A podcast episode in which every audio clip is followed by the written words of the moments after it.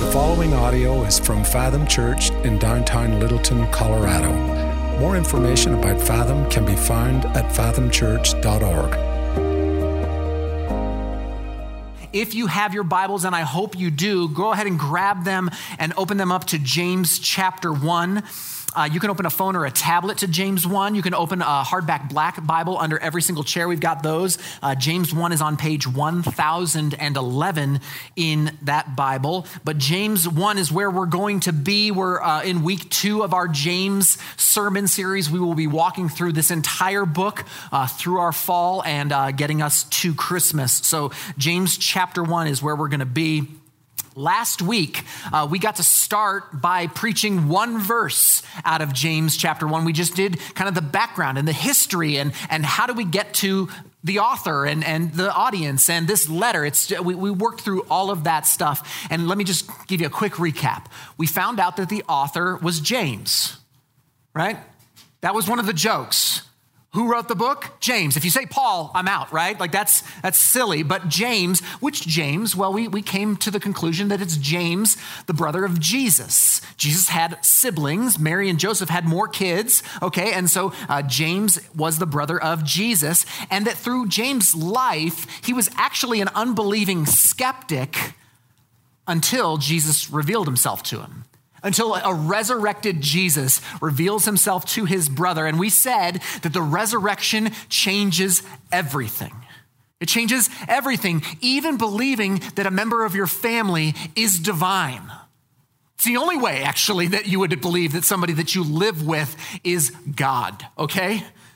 Is if the resurrection is true. So, so James, the brother of Jesus, he is the senior pastor, if we want to use that language, the senior pastor over the church in Jerusalem, this brand new movement of Christians, okay? Uh, but very soon after the, the new church begins, after Jesus ascends to heaven and the apostles begin to start the church movement, very quickly after that, heavy persecution breaks out heavy persecution against these new Christians, against the way, is what they were called at that point. And all of those Christians are scattered. So they don't stay in Jerusalem, they are scattered due to persecution all around the ancient Near East. And, and, that's who James is writing to. He's writing to these Christians who have been dispersed all around the ancient Near East. He's writing, by the way, to believers, he's not writing to unbelievers. He's writing to the saints who have been scattered. And so, so James is assuming that they all believe, that they all have at least an entry level kind of justification by faith. They have been saved. But one of the main themes that we're going to see through the book of James is this what, what does genuine faith look like? Like you might say that you have faith, but, but how do you know that it's real? How do you know that it's genuine? What does it look like? Because the Christians that he's writing to are already, they're, they're already saved, but they're relatively new to this whole thing right? They're all pretty much new. Like in most churches today there's, there's people who are newer in their faith and then there's people who've been around church their whole lives. There's maybe more mature believers. And, and so there's normally a mix in churches but you'd have to imagine that this this everybody in this church is brand new. Ain't nobody in that church saying i've been raised in this church because it just started Right? There was no church before this. And so they're all pretty new in their faith. So James is writing to, to who he believes are saved Christians, but to help them understand what does it mean to mature? What does it mean to, to have genuine faith in Christ? And so I, I, I just, we, we understand this. In our, in our world, in our church culture, we get this. Lots of people today will say, I'm a Christian. And lots of people today will say, I, I, I, got saved. I'm saved. I'm a Christian. I'm born again. But how do you know if it's genuine? And you can say whatever you want. How do you know? So when I got saved back in high school, I told, I've told you this, I, I got saved when I was 16. Um, I, I, got saved and I started hanging out with a, a, crew of friends from this youth group and this young life club that I started going to. So I, I'm 16, I just get saved and I start building a, a crew of Christian friends around me. And this is a group of maybe five or six of us that we ran together for the last couple years of high school. And we all had conversion experiences. Okay, we all were kind of going on mission trips together and growing in our faith and kind of doing Bible studies. And, and, and it seemed like, like we were into this Jesus thing. Um, but interestingly enough, as I followed some of those friends after high school, many in that crew, to my knowledge, just kind of stopped following Jesus. Like, to my knowledge, they're no longer actively following Christ, and they would probably still check the Christian box. Like, they would check that in their religious preference profile, uh, but for all intents and purposes, they're not doing anything that Christians do. Okay? Um, uh, now, I talked to one of those guys, uh, just to send him a message uh, once, and I asked him, Bro, why aren't you following the Lord anymore? Just, you know, we were, we were tight. We were on fire for Jesus. Like, what happened? And he knows that now I'm a pastor, and so, you know, that's a loaded question coming from a pastor. Um, and he sees the stuff that I post on social media, so he kind of knows uh, where I'm at. And so this is what he said to me He said, Chris, aren't you a Calvinist now? And I'm like, well, I don't have a t shirt.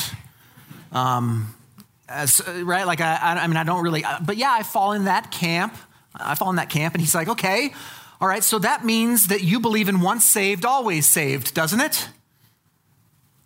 And I'm like, uh, well, it's a little more complicated than that, all right? It's a little more, like, first rule of thumb don't try and break down an entire theological system into a tweet, okay? it's probably going to be incorrect. But so I was, I was like, yeah, uh, I guess, I, I mean, I believe that once Jesus saves you, he will bring that salvation to completion. So, sort of, yeah, once saved, always saved, maybe. Um, and so this is what his response to me was. He says, okay, if that's true, then, then that means that my salvation at age 13 still holds. Even if I don't have a belief in God right now, like once saved, always saved, right? Right? That means I can just kind of keep on living the way that I'm living. And if, if God exists and Jesus is the only way, then I'm covered, then I'm good. Like, what do you say to that? I mean, he had prayed to ask Jesus into his heart. I was there. And, and, and all indications back in high school was that he was very sincere with that faith at that time. The question is is that genuine faith? Is that genuine faith? I think most of us would say, well, I don't know, but that doesn't sit right with me.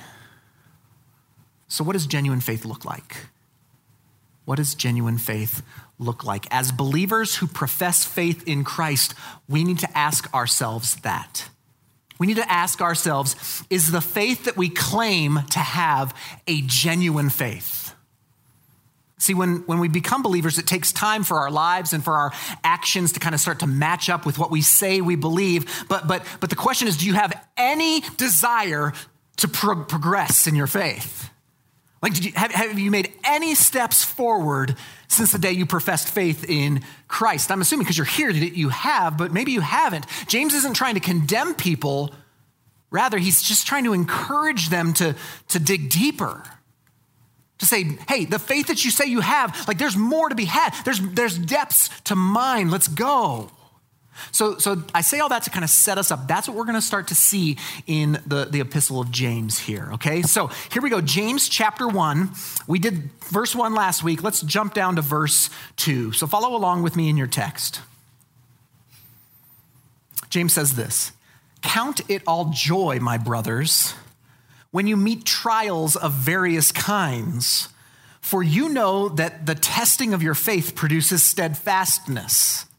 And let steadfastness have its full effect, that you may be perfect and complete, lacking in nothing. All right, let's pause there as we talk about uh, what genuine faith looks like, I want to make some points from our text. And, and so here's the three points I'm going to make. I'll give you the first one right now. The first point is this genuine faith perseveres in trials.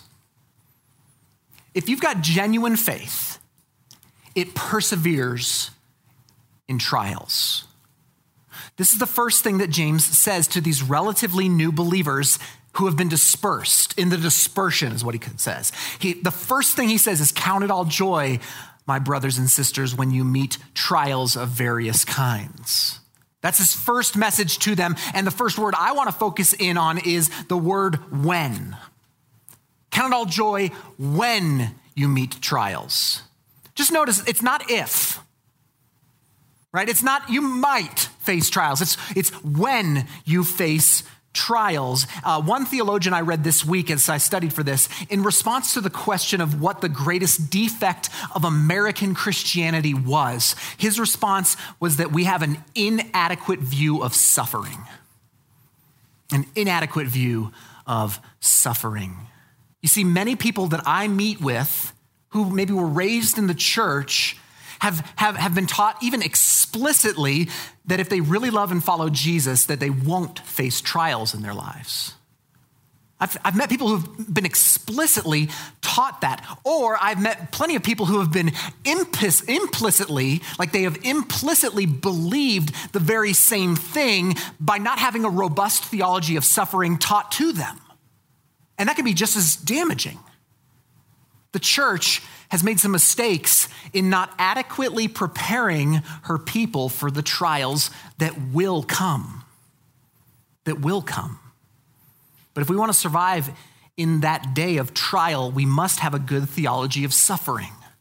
Let's have a good theology of suffering. Trials should be, hear me, your expectation as a follower of Christ.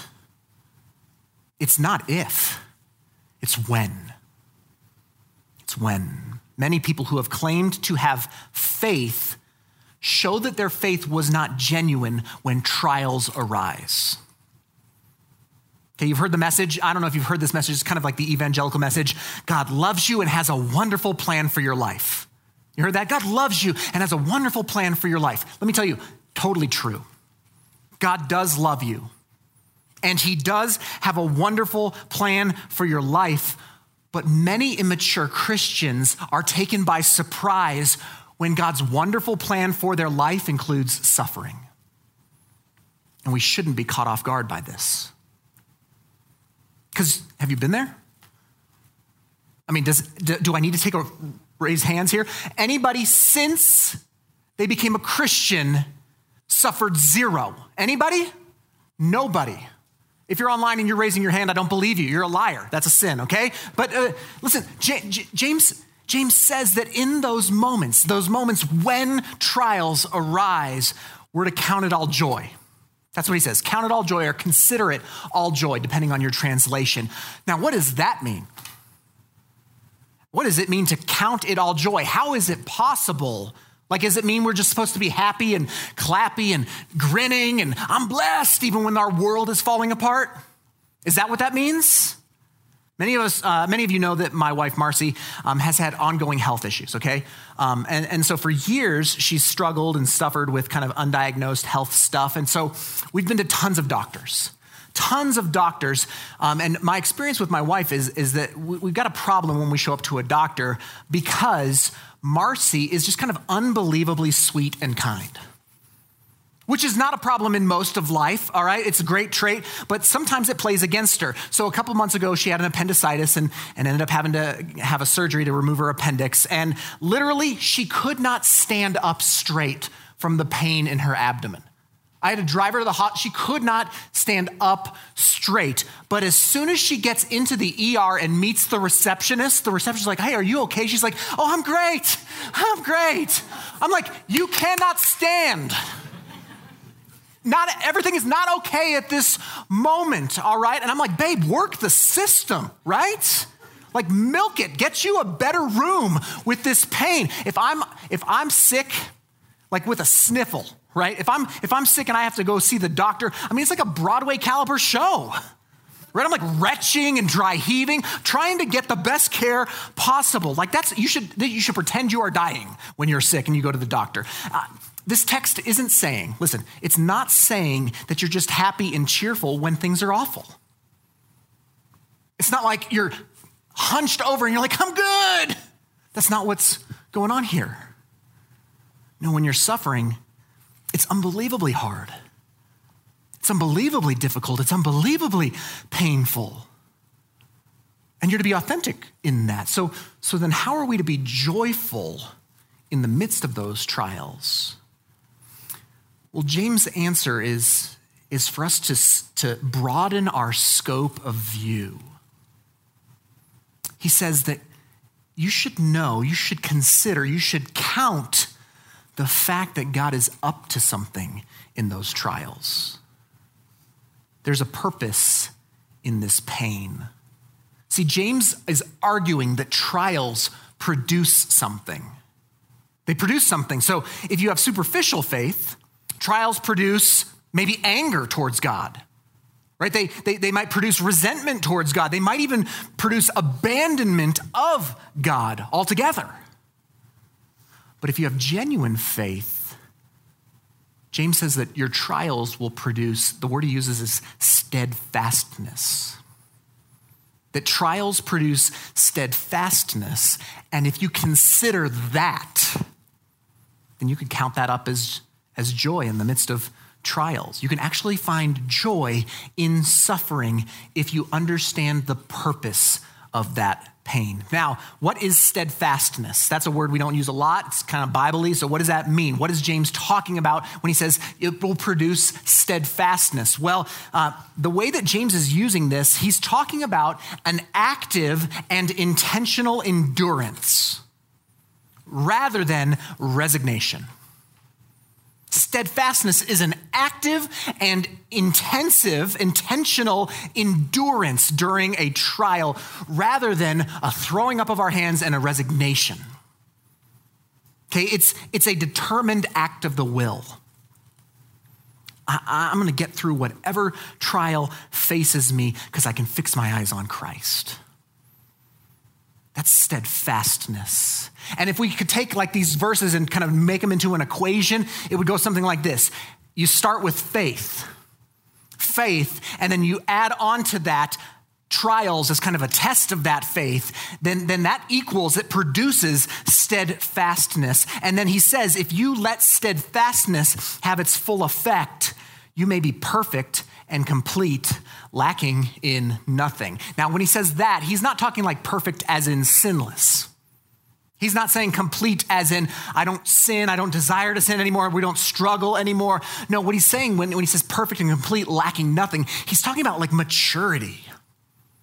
He's talking about like a, a spiritual solidness, a maturity. The process is faith that's tested in trials, that produces steadfastness, that leads to a spiritual maturity, evidencing that your faith is genuine. So, genuine faith perseveres in trials. That's the first thing. But then James goes on, he moves on, and he's trying to encourage, again, he's trying to encourage these young believers to persevere in trials. And he says something interesting. Look at verse 5. He says, If any of you lacks wisdom, let him ask God, who gives generously to all without reproach, and it will be given to him. But let him ask in faith with no doubting, for the one who doubts is like a wave of the sea that is driven and tossed by the wind. For that person must not suppose that he will receive anything from the Lord. He is a double minded man, unstable in all his ways. Verse 9 Let the lowly brother boast in his exaltation, and let the, and the rich in his humiliation, because like a flower of the grass, he will pass away. For the sun rises with its scorching heat and withers the grass, its flower falls, and its beauty perishes. So also will the rich man fade away in the midst of his pursuits. Now, there's a lot going on there, and I promise I'll, I'll explain how it all fits together, okay? But this next section is so important, okay? Because you have to follow the logical train of thought that James is doing here. James just said, genuine faith will persevere under trials, okay? And that will produce steadfastness that will lead you to maturity. And then he says, but if you lack wisdom, he's like, hey, is anybody in here lack wisdom? I mean, it's kind of like he's saying, you will be mature, perfect, lacking nothing. You will be mature, but anybody not feeling like they're mature? Anybody feel like I'm missing something here? So this is the next point. Genuine faith grows in dependence. It grows in dependence. You don't become more independent as you mature in your faith. You become more dependent as you grow in your faith. You become more dependent on God. So, so the, again, the logical framework here if you persevere in trials, you're going to grow into maturity. But if in that process you lack wisdom, like you haven't reached all that maturity that you're hoping for yet, you ask God for help. You depend on Him, you lean on Him, you ask Him for help. See, sometimes we think that maturity means you don't need to ask for help anymore. Sometimes we think that maturity means I've got this. It's like being self sufficient, but in a spiritual light, that is not true at all. At all. It is assumed that you will need wisdom on this journey. And I love that in verse 5, um, that when asked, it says, God will give wisdom. Like if you ask, he's given it. It's promise. It says he never refuses the request for wisdom. Well, you ask, why don't we see a whole lot more wise Christians walking around then? Because I'm looking around me and I'm like, you know, where's all the wisdom that we're supposed to have from God? Well, well, let me offer this. I think when trials come upon us, our guttural instinct is not to ask for wisdom. I think when suffering and trials show up in our lives, we ask for something else. You know what I ask for when I'm in a tough place? God, get me out of this tough place. I don't ask for wisdom. I ask for, God, get me out of this. Or show me what I need to do to get out of this, but get me out. But you see, that's not asking for wisdom. It's actually asking for knowledge or a miracle. And those are not things that you shouldn't ask for, right? But, but wisdom biblically is different than knowledge.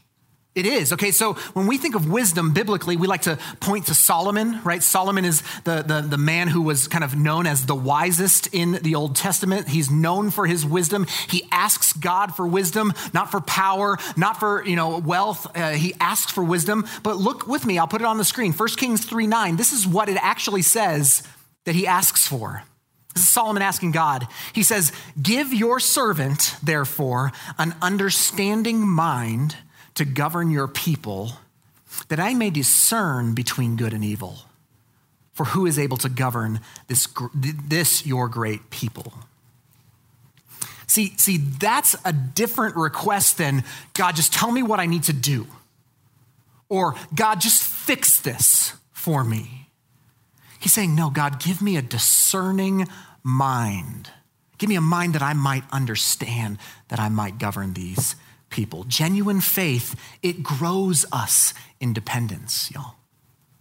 And so, to illustrate this, okay, uh, we, we like to talk as Christians, we like to talk about trials and sufferings as storms right?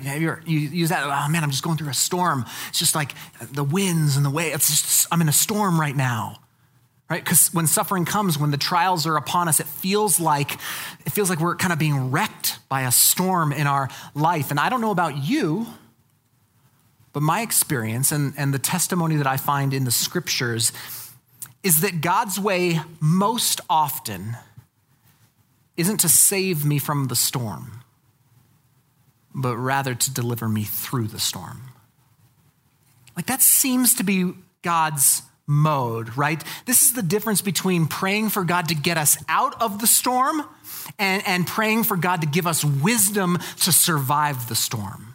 These are differences, okay? Because God's way most often isn't just like the helicopter dad who's, you know, kind of flying in, lowering in, grabs you and pulls you out of that storm. That's just not how it most often works, but rather, He doesn't save us from it, He delivers us through the storm. Most often, okay?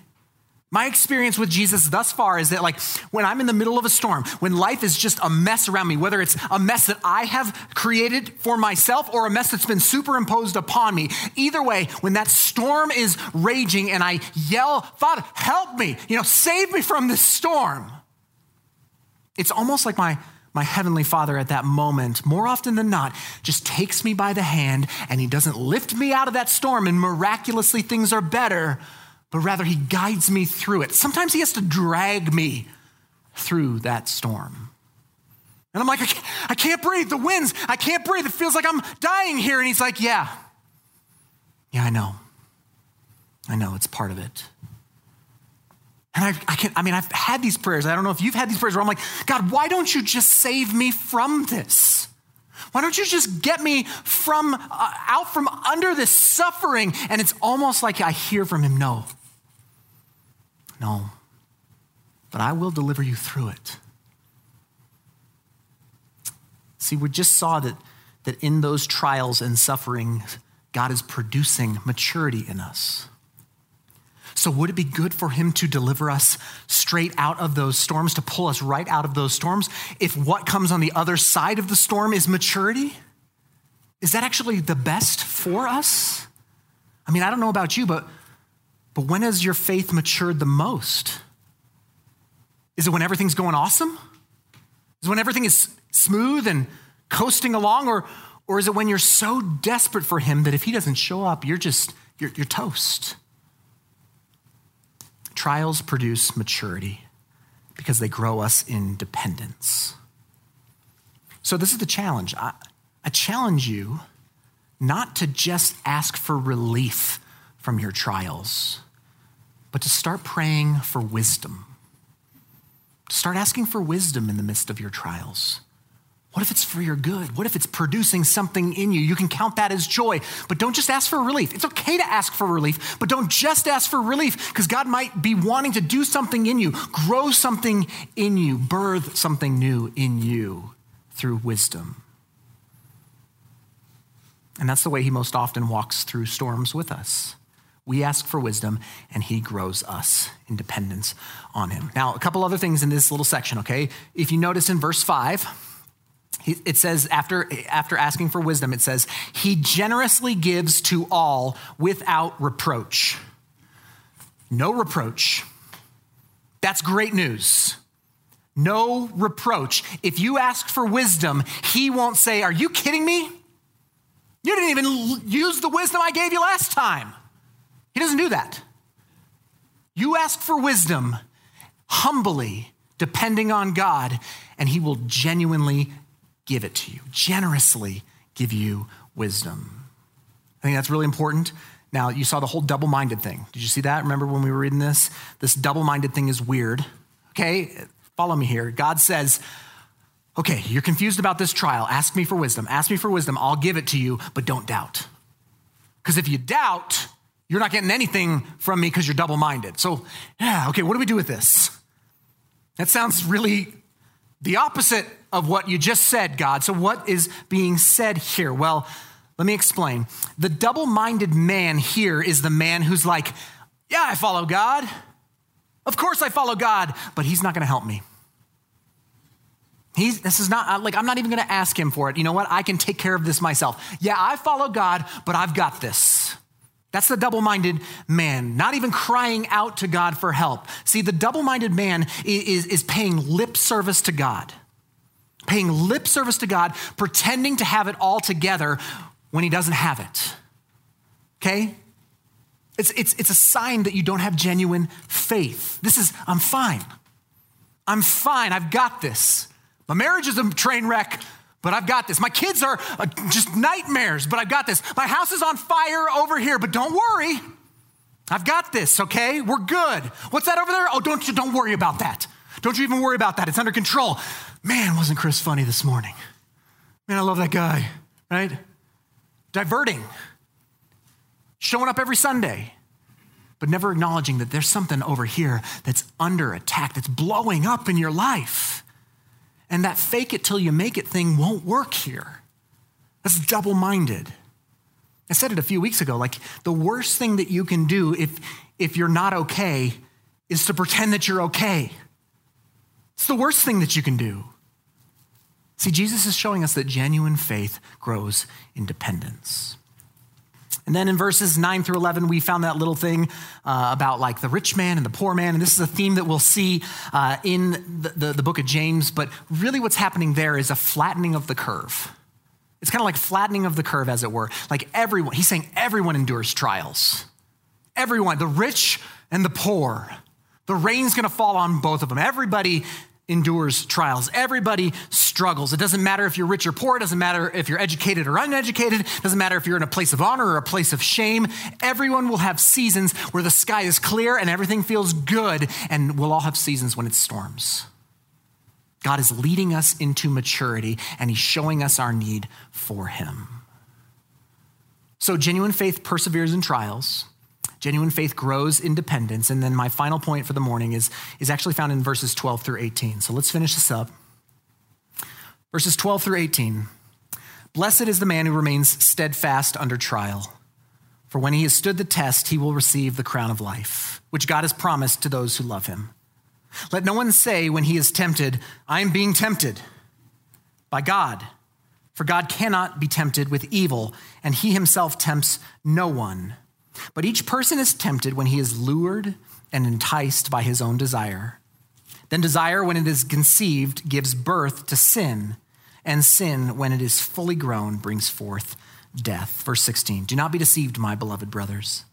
Every good and perfect gift is from above, coming down from the Father of lights, with whom there is no variation or shadow due to change. Of his own will, he brought us forth by the word of truth, that we should be a kind of first fruits of his creatures. Point three this morning is this genuine faith fights temptation. It fights temptation. See, James starts this little section in verse 12 by reiterating God's goodness in those tests and trials. He says that in verse 12, but then he, he turns to the opposite response. See, you can persevere and ask for wisdom and grow and mature in your faith, but there's another option. There's another option here. You see, how a Christian responds to trials will determine whether that suffering is ultimately a test to pass or a temptation to sin. Now, here's why I believe this. It's fascinating, but the, the Greek word that's translated trial, count it all joys, joy, uh, my, my brothers and sisters, when you face trials. That Greek word for trial, it, it comes from the same root as the word that's translated temptation in verse 13. Trial, temptation, same Greek root for those words. What, what I think that means is that there is a way that sufferings can be trials that produce steadfastness in us. And then there's a way where those things can turn into temptations to sin. The same thing. And it's going to be a fight, is what he's saying. You've got to fight that temptation because it will fully grown bring about death. Death. It will fully grown show that your faith was not, in fact, genuine faith but inauthentic. If you're not careful, you're going to be tempted and drawn by your flesh to betray God's invitation to maturity through trial. And that's going to lead to death. So he tags this little section about Christian maturity with this little warning on the end. Trials are meant for your joy, they're meant for your maturity. They're meant for you to grow into genuine faith, but they can become temptations to sin to turn and to run rather than running to him. He's saying you got to fight against that. Now, this was a lot of text. I could have preached five sermons from that section if I had gone at the pace that I went last week. But I didn't want to do James for two and a half years, okay?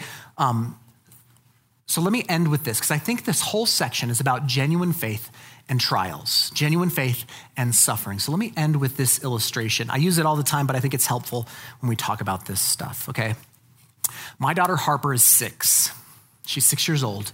And she's at the point uh, in her life now where if I take her to the pediatrician, she knows what's coming right? She knows what's she, she, she knows what's happening. When she was younger we could take uh, harper to, to the pediatrician. Uh, our pediatrician's name is dr kelly. We love dr kelly but but but harper loved going to see dr kelly when she was little.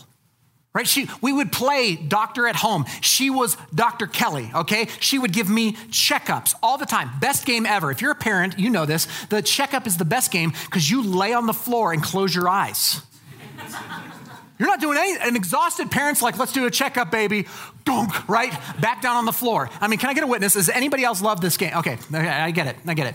But, but, but at that point, when she was little, we'd seen enough episodes of Doc McStuffins that like we could just go and we knew it was going to be fun. The doctor was fun. You get a sticker afterwards. It's a great day when we went to the doctor.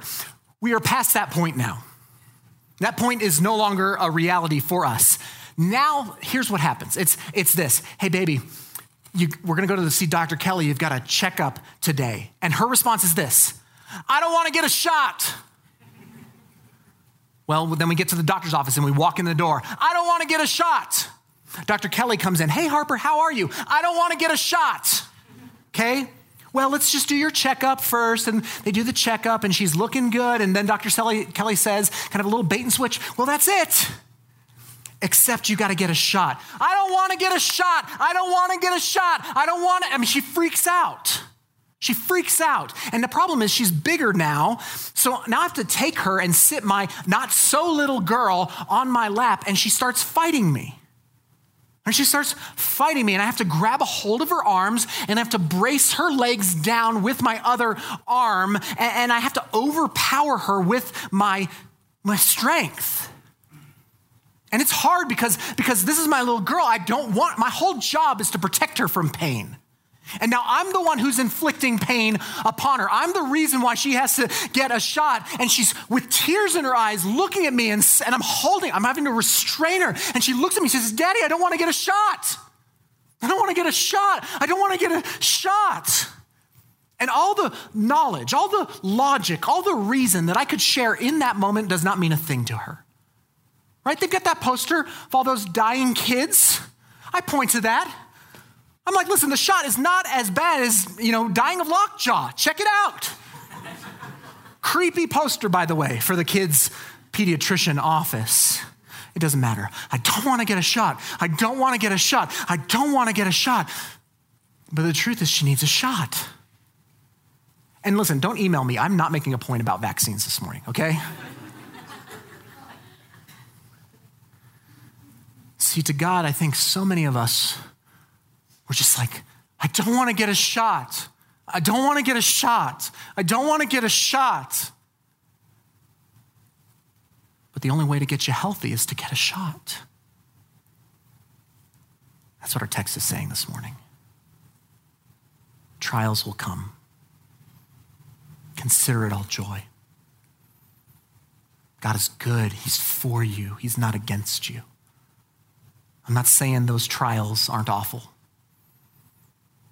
to my six year old, there is nothing worse than getting a shot. I'm not saying that your trials are not awful. It might be the most terrible thing you can imagine, but you haven't been forsaken. You can scream and you can cry and you can shake your fist at the heavens and hear me. I think God can and does handle that very well.